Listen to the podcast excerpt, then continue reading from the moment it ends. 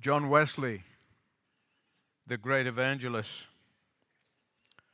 whose preaching has delivered tens of thousands of people from sin and degradation.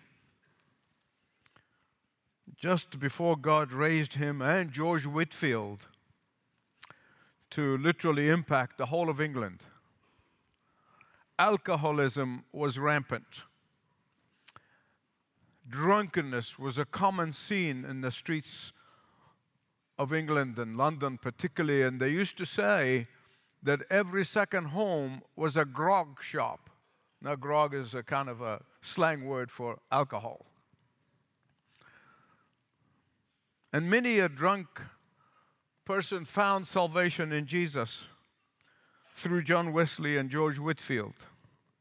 So much so that they said John Wesley single handedly almost destroyed the alcohol industry in England. One day, some of Mr. Wesley's critics, and oh, if you read his biography, he had a lot of critics. They came to him and they said, Mr. Wesley, the other day we saw one of your disciples in the gutter, drunk as a skunk. Well, far from defending himself uh, to his critics or try to be defensive at all, he said, I am not surprised if this man is my disciple. If he is my disciple, he is a wretched and poor soul. Wesley and every genuine faithful servant of God should refuse to make personal disciples. And that is why I'm entitling the series of messages the next several weeks we're going to be looking at Whose Disciple? It's a unusual title, but that's it. Whose disciple? Whose disciple am I? Whose disciple are you? Whose disciples are we making? How, whose disciples are we supposed to be making? I think most of us know that Jesus' command to his disciples to make more disciples is very familiar to most of you. I know that. From time to time, we call this the Great Commission.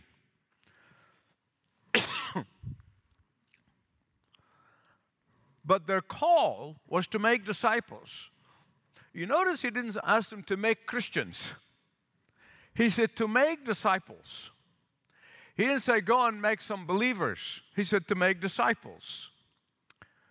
And so we only endeavor and the only true call of the church of Jesus Christ is to make disciples for Jesus.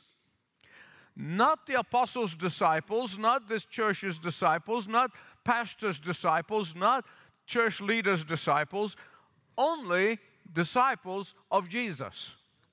Sadly, many Christian cults have produced disciples around the personality cult of the leader. And those are abounding these days. But we must always, always, always reject and shun anyone, knowingly or unknowingly, sometimes it's unknowingly, trains personal disciples. Wesley was right. If we have personal disciples, they are the most wretched and poor people in the world. So the question whose disciple? Whose disciple? Whose disciple are you? God bless you. Now turn with me to the Word of God, Matthew 28, verses 19 and 20. And if you do not have access to a phone, electronic or otherwise, page 1550 in the Pew Bible in front of you. As I said, for a long time, many Christians referred to this as the Great Commission. The Great Commission. Unfortunately, some past uh, uh, Christians have uh, used this term Great Commission flippantly.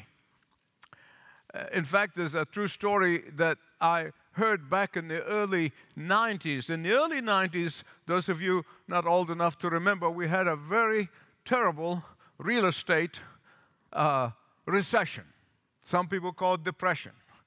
Believe it or not, that was used of God for us to buy this property here half price during that recession.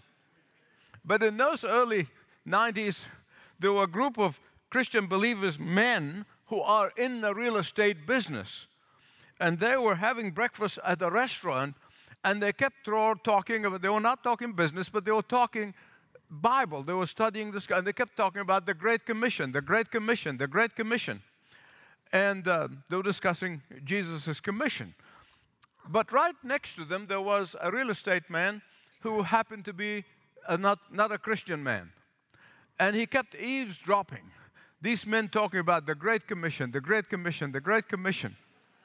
So he came over to them. Absolutely true story. He said, Gentlemen, Please forgive me for eavesdropping. Where do you get that Great Commission? He said, I haven't seen great or small commission in the last six months.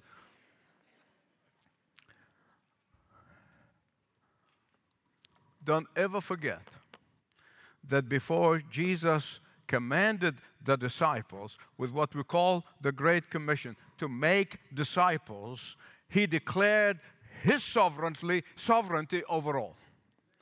He said, All authority in heaven and on earth, not just in heaven, because this is very important, not just in heaven, but on earth as well. All authority. How many of that authority?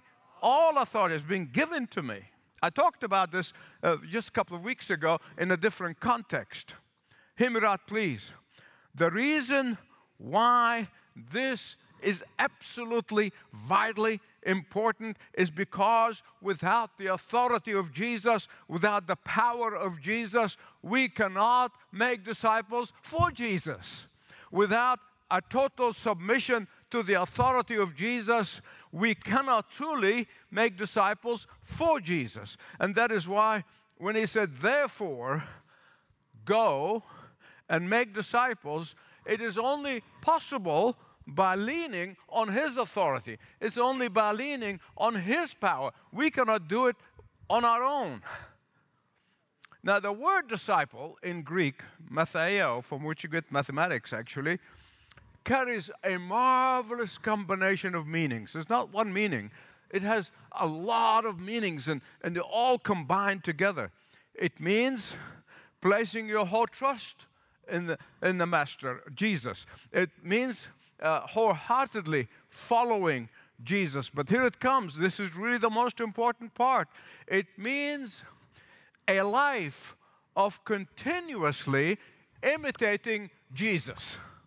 Imitating Jesus and obeying Jesus. There's so many people say, I'm a follower of Jesus, but they never reflect or imitate Jesus' love, Jesus' mercy, Jesus' grace, and Jesus' forgiveness. And that is why Jesus, in, in the Gospel of John, chapter 8, verse 31, he said, If you abide in my word, and only if you abide in, you, in my word, then and only then you can be called my disciples. Now, let me step onto something really controversial, okay? It's not, it's unlike me because I'm always kind of don't, don't do that. You know, I'm always safe and always, you know, choose the kind of the safe road. And I don't get into controversy very much, but I want to tell you something very important. There are some people who teach that you come to Jesus and you receive him as your savior. That's called hell insurance policy then sometime, somewhere down the road, you receive Him as Lord. And then sometime, somewhere down the road, you become a disciple. Now, beloved, listen to me. That is not biblical. That is not biblical. When a, personally, when a person genuinely confesses Christ to be his or her only Savior and Lord, immediately that person receives the Holy Spirit because it's the Holy Spirit that opened their eyes anyway. They immediately become disciple. Now, to be sure, they may not have all the biblical knowledge. um, They don't have all the biblical training. They don't have all, all- they're not even aware of some biblical uh, issues. But they must become disciples nonetheless. It's the start of the journey. Listen to me. Taking Jesus piecemeal or treated like a, a dinner where you start uh, with the, uh, the starter, then you go on the main course, then you have dessert. No, no, no, no, no. That is not biblical. That is not biblical. This buying hell insurance for Jesus to be your Savior, then sometime down the road He may be the Lord of your life and He may not be, or buying this hell insurance and taking Jesus as your Savior and then live recklessly for the rest of your life. That doesn't make sense. An insurance salesman, when he sees you living recklessly, he's going to cancel the insurance policy, right? In the next message, I'm going to show you how many times Jesus said, You cannot be my disciple. If you cannot be my disciple, you cannot be my disciple. So much for the positive preaching of Jesus. In fact, a disciple is far more than learner. Is far more than a learner. It's far more than just filling your head with some information, with some knowledge. A disciple is an imitator of the teacher and the master. And guess what? Listen to me. I know some of you will, will misunderstand this, but listen to me. These woke teachers in schools, these woke teachers, believe it or not, they understand this. They understand this. That's why they take it upon themselves uh, to teach five year olds, children, uh, about their own messed up life because they know the kids are going to imitate them. Not just learning, they're going to imitate them. I'll move on. I have a hunch that the reason so many people do not take seriously Jesus' commission of discipling others is because they feel inadequate or they feel ill equipped or, or that, that, that they do not comprehend uh, what, that making disciples is for Jesus, not for themselves. Or they feel uh, that they have to do it depending on their own knowledge, on their own abilities, on their own know how, or in their own learnings, or their own steam. And so they never attempt to make disciples. In reality, please listen to me. In reality, if you are a parent, you are making disciples, whether you like it or not, whether you know it or not. You are a disciple maker. But when you understand that the very secret of making disciples is pointing to Jesus, not to ourselves, it takes the pressure off. Can I get an amen? Oh, to be sure, we have to be disciples ourselves first. I always confess things to you from the past that failures, that if it helps you, praise God. And I will never forget.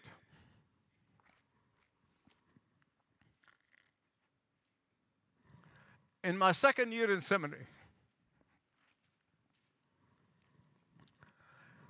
I wasn't one of the lecturers, but was a guest speaker in the chapel. And he was preaching on the Apostle Paul's words. 1 Corinthians chapter 4 verse 16. I urge you to be imitators of me as I am an imitator of Christ. That was a turning point in my life because I panicked.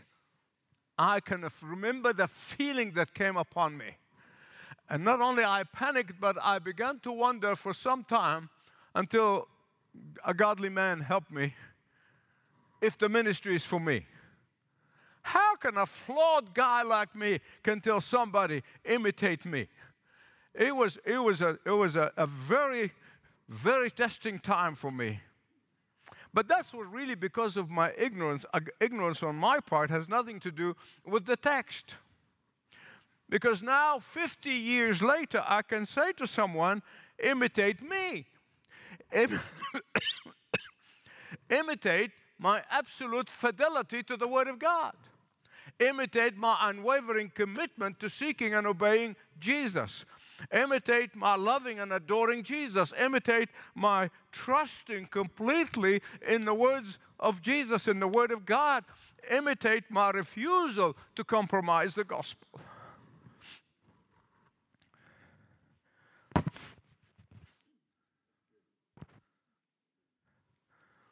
But you have to understand also that some of you have already heard me say this several times, and also quoting the Apostle Paul, that there is nothing good dwells in me, in my flesh, other than Jesus. And that is why in the Thessalonians and to the Thessalonians, Paul says something different. He says to the Corinthians, Be imitators of me. Now remember, he spent a lot of time in Corinth. He spent a lot of time in Ephesus. He spent three weeks in Thessaloniki. Three weeks. And yet he could say to them, after three weeks, You became imitators of us. What are they fast learners? and the Corinthians are dull, they're dumb? No. He said, You have become imitators of how? He, he gives us the answer. Thank God. I don't have to bring the answer. You welcome the message in the midst of severe suffering with joy. And so, I don't want anyone at the sound of my voice, anyone who would say, Oh, I cannot disciple another person. Oh, no, no, I, I, I can't possibly impact the life of another or I, I, can't, I, cannot, I cannot do this. I, I, I can't pour my life into somebody else's. Now, to be sure, there are some young believers who need somebody to walk with them. And, and, and that's very understandable. Um, they need an older, not in chronological age, but older walking with Jesus, a person mature in Christ to walk with them for a period of time, and then they become disciples of others. And that is why I often say you are either discipling someone or someone discipling you. Did you get that? Don't ever hesitate to express a need for someone to disciple you if you feel in need of being discipled. Uh, for no one no one, and I said that in the last message, no one in this place should walk alone. If you have been a disciple of Jesus and been walking with Jesus, then you need to make a conscious decision to disciple another person. If you have just begun to walk with Christ, there's Mike Slaughter and Bob Voiles have been working, and Jonathan Youssef, they've been working for a long time on making it possible. And I think the women and the women ministry can teach us a few things about that, but we're just learning in the men's ministry. No one should walk. And you will see that it will be launched very, very soon. They will be delighted to pair you with someone on whether you want to disciple another person or being discipled. In either case, don't ever forget, don't ever forget that whether you are discipling someone or being discipled by someone, it is all done in the power of the one who said, What? All. How many? All. Authority in heaven and earth has been given to me. Without that, we're dead in the water. And that is why, please listen to me, that is why all biblical discipleship must be founded upon the Word of God. Listen, I've written 50 books and I'm happy for you to read them. But do not let any of these books to substitute the Word of God. Can I get an amen? Everything has to be based upon the Word of God, has to be built on the Word of God. And remember this, remember this, from the very beginning, from the very beginning, and this is one thing I don't understand, I will when I go to heaven.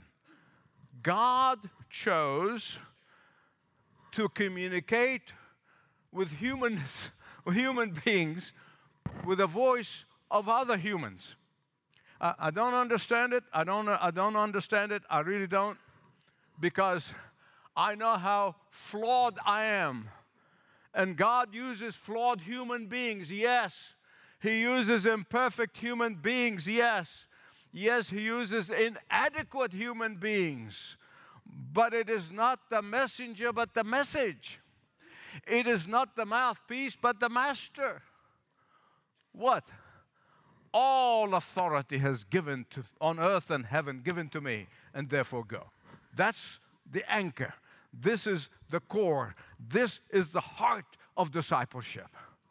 You and I can only disciple others by the authority, not ours. We have none. We have none of Jesus. We are all serving under his authority. Beloved, listen to me. There is a distinct evidence that when Jesus said to the, this, those words were called the Great Commission to the disciples, there were more than the 12. There is distinct evidence there, probably the 500 all were there at the time when Jesus uttered, the resurrected Jesus uttered those words of the Great Commission. just think, just think about it. Okay. Don't you think some of those people probably were saying, What? What is he saying? Is he talking to me? He wants me to do what? Just think about it. Even the 12, the knees were knocking. One denied him, the other one doubted him. All of them fled and forsook him in the garden. You talk about feeling inadequate.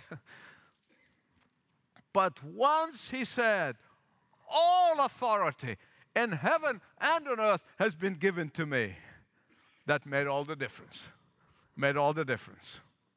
Something else we all need to know.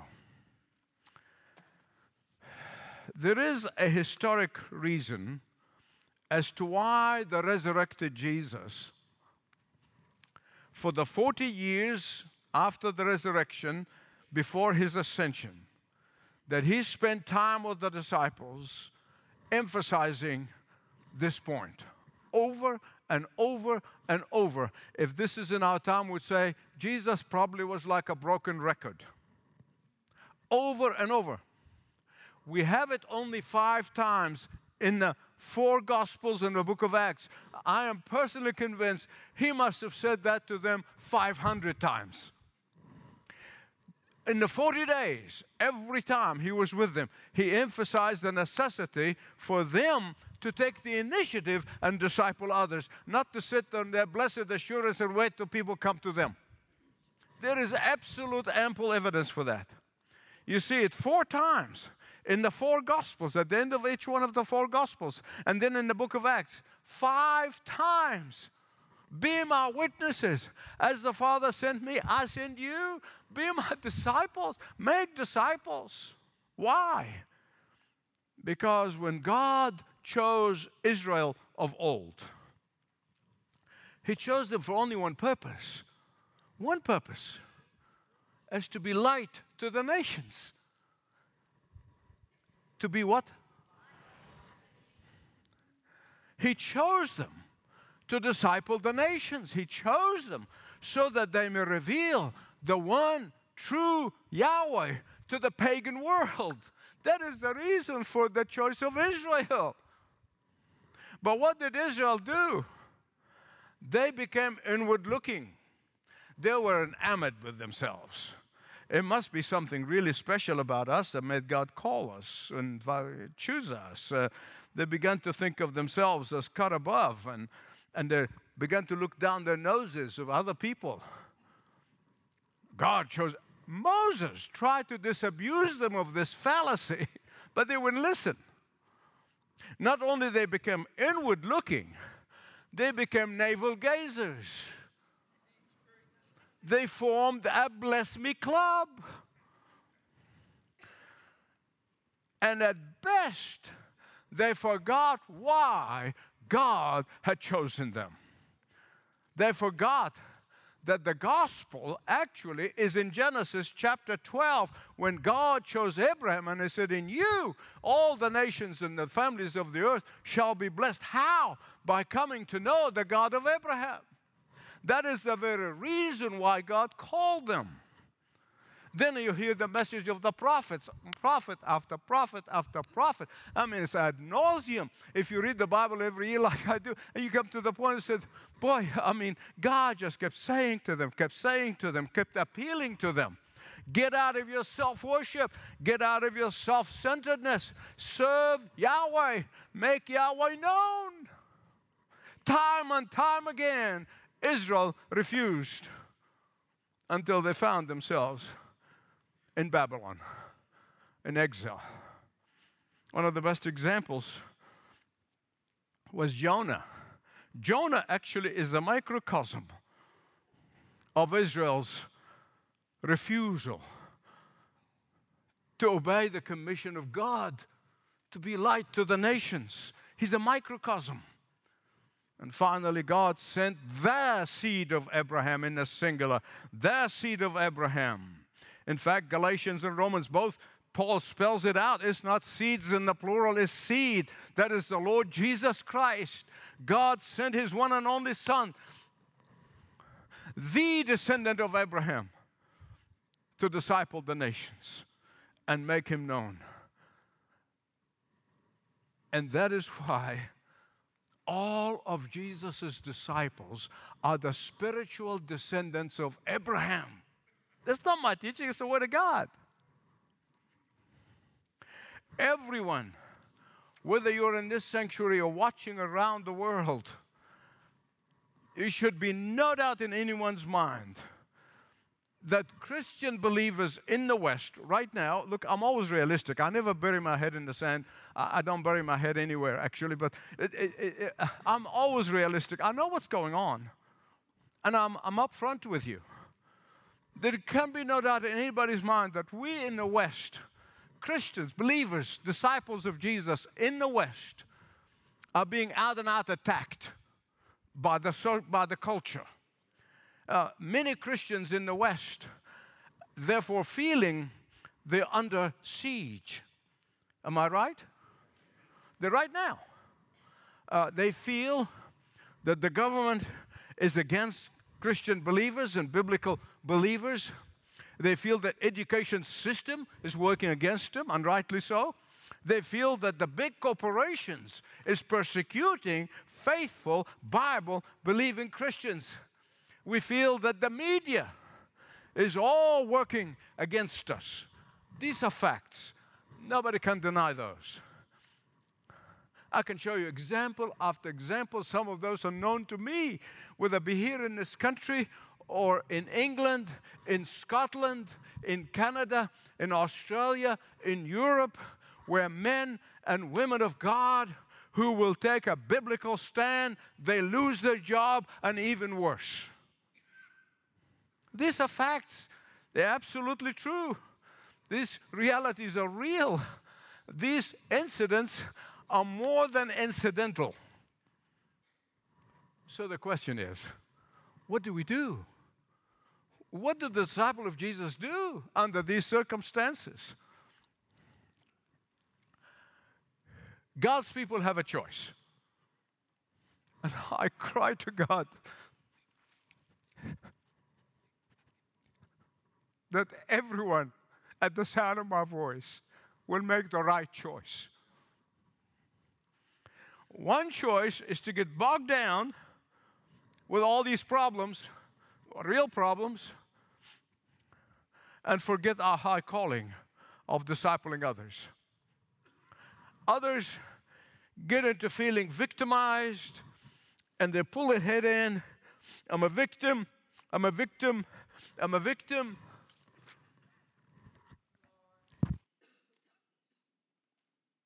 Some are seeing certain politicians as their savior from this current painful situation. I heard someone the other day, a conservative talk show, I don't remember his name, just this week. He said, Don't fall in love with politicians, they will always find a way to disappoint you. Listen to me. Some are getting and developing what I call a siege mentality. And they're living behind a prison bar of their own making. Sadly, this is the choice so many people are getting into now. But, beloved, please, I plead with you, listen to me.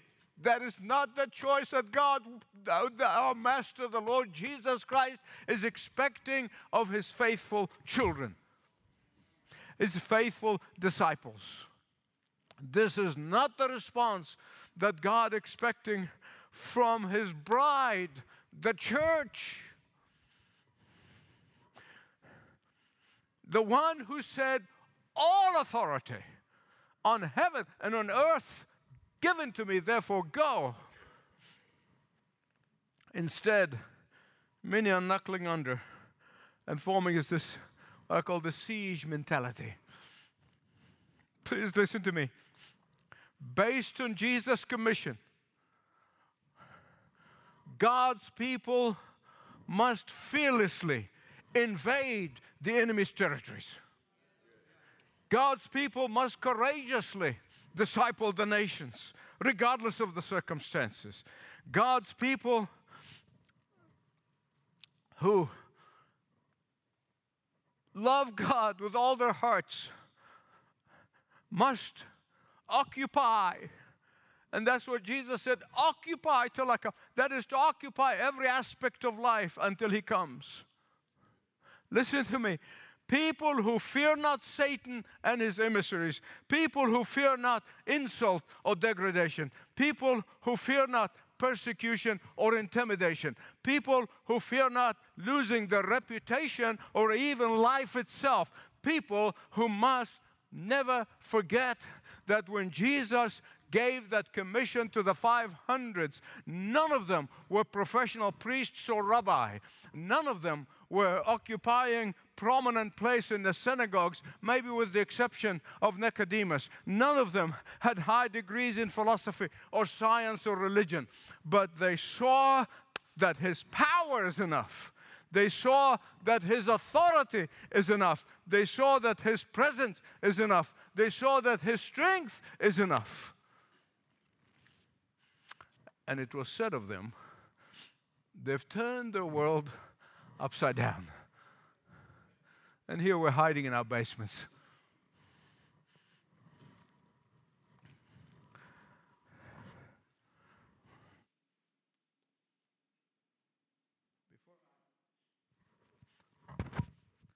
Before I come to the end, I want to give you a quick history of how it worked in church.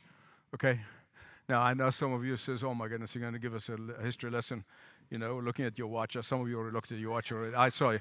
But, and, and well, he's still, no, no, this is a very short one. Trust me. I know. I, I want to just make you breathe again. I want to give you a very short history of how, how this temptation, for 2,000 years, how this temptation of neglecting the commission, the command of Jesus of discipling others have worked throughout history of the church. Uh, uh, even in Jerusalem, where the, Jesus uttered those words, only a few years later, a few years in Jerusalem, they got so comfortable and they don't want to move. God had to send them persecution to get them out of Jerusalem. And we see even knowing from history and, and before our own eyes, when one generation gets comfortable and refuses to obey the Great Commission, the next generation gives it up altogether. Gives it up altogether. In Jerusalem, a generation after the ones who've heard with their own ears from the mouth of Jesus, they got comfortable and became inward looking the Holy Spirit of God moved the center of discipleship to Antioch. And Antioch became the center of discipling of the nations in obedience to the commission of God. But when believers in Antioch got so comfortable and they ceased to make disciples, God moved the center to Alexandria. And it was in Alexandria for 200 years. Read the early Christian fathers from Alexandria school. And then 200 years later, that vision was lost in the church of Alexandria, and God moved it to Rome. And there in Rome, immorality and sensuality has gripped the nation and the Vatican itself. There's some popes had so many children they did not know how many. The immorality captured Rome. God moved the center of discipling to Germany. And when the Germans became under the siege of self importance, God moved that center to England. And from there, the message of discipling of nations echoed throughout the world. But some of those saw that the English church has become so self absorbed, self protecting of their bureaucracy, they were spiritually dead. Uh, they were more interested in the institution than making disciples. Some of those got on a boat called the Mayflower, and they came to the New World with a sole purpose of making Christ known to their natives. In the United States today, has been the center of disciple making for over 100 years, 150 years. They saw the importance of the Great Commission. Beloved, listen to me. Now that American churches have become so self focused and self serving, and self seeking, God is moving on. It breaks my heart in two.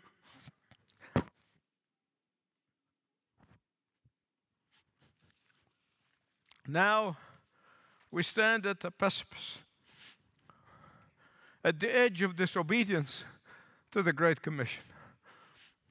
All together. Will we obey and be blessed? Will we obey and be blessed? Let me tell you this as I conclude.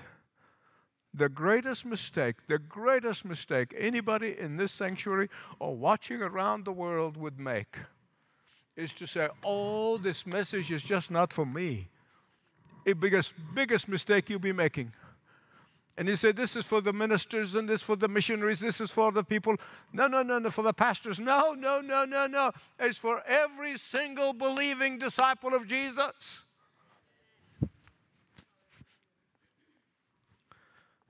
And this is my longing and our longing as a team, decades of the 20s, that from this church we can lead the nation and the world into obeying the Great Commission and making disciples right here in this place.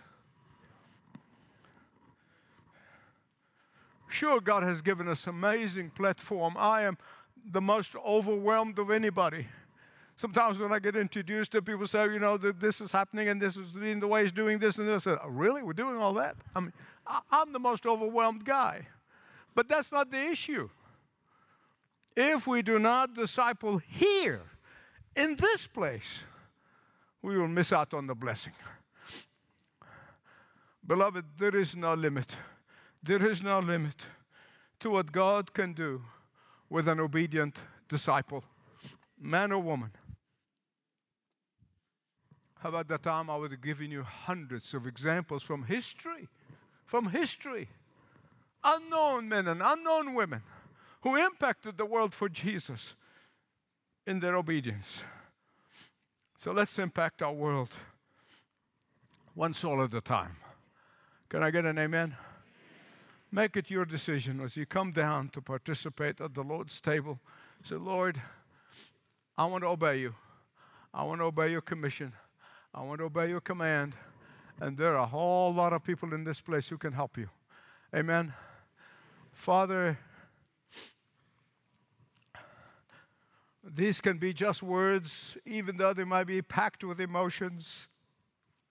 But they can be just words unless the Holy Spirit takes them and penetrates every heart, every soul, every mind of everyone who is at the sound of my voice. And so, Father, with utter dependence on you, we bow before you.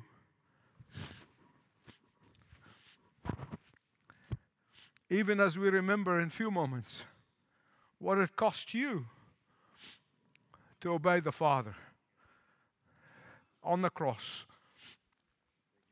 So, Father, we pray in the name of Jesus that you, your Holy Spirit, begin to penetrate, convict, and bring us all into full obedience.